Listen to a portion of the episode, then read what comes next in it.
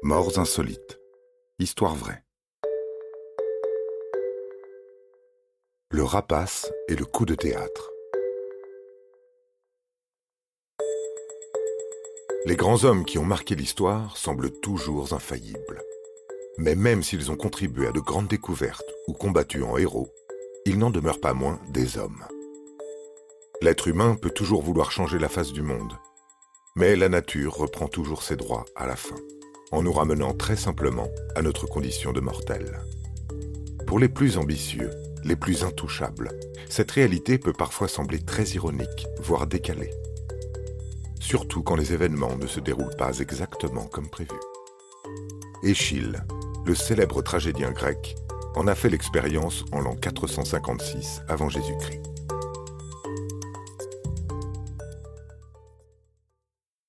Né en moins cinq cent vingt-six à Éleusis, en Attique, Eschyle appartenait à la famille noble des Eupatrides. Son regard tragique sur les relations entre les hommes et les dieux le conduisit à révolutionner le théâtre de l'époque. Il donna vie à la scène en introduisant des jeux d'acteurs à plusieurs, des dialogues et de l'action, à une ère où les monologues étaient légion. Le tragédien réalisa cent dix pièces, même si seules sept d'entre elles nous sont parvenues à ce jour. Eschyle est considéré comme le plus ancien dramaturge de l'histoire. Peut-être pensez-vous qu'Eschyle se contentait d'observer ses semblables et de dépeindre un tableau de la société sans y prendre part, comme le font beaucoup d'artistes. Mais Eschyle ne restait pas en marge. L'auteur était aussi un grand militaire, héros de la guerre contre les Perses. Engagé dans la défense de la cité, il se distingua particulièrement à Marathon en quatre cent quatre-vingt-dix et à Salamine en quatre cent quatre-vingts avant Jésus-Christ. À votre avis, quelle tragédie a mis fin au jour de ce valeureux poète? Est-il mort d'un acte de bravoure sur le front? S'est-il laissé emporter par la tension dramatique d'une de ses œuvres? En réponse à l'invitation du tyran Hiéron, Eschyle vint s'installer en Sicile vers quatre cent soixante avant Jésus-Christ. En moins quatre cent cinquante-six, alors en balade dans la ville de Géla, le poète s'assit dans un lieu exposé au soleil. Et là, coup de théâtre, un rapace vint jeter une tortue vivante sur le crâne chauve et blanc de Eschyle, qu'il prit pour une pierre.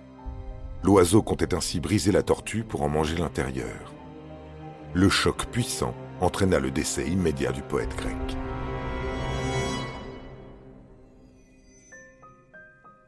Le rapace, meurtrier d'Eschyle, avait tout l'air d'un gypaète barbu.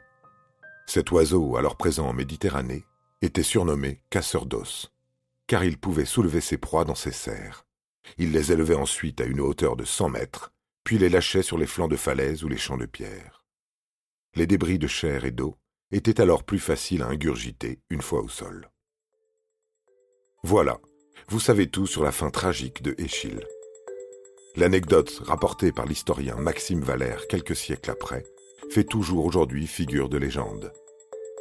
Mais avouez que mourir en se cognant dans une tortue tombée du ciel relève du comique et de l'absurde. Cocasse pour un dramaturge. Vous avez aimé cet épisode? N'hésitez pas à le commenter, à le partager et à le noter. À bientôt pour de nouvelles histoires. Studio Minuit, créateur de podcasts addictifs.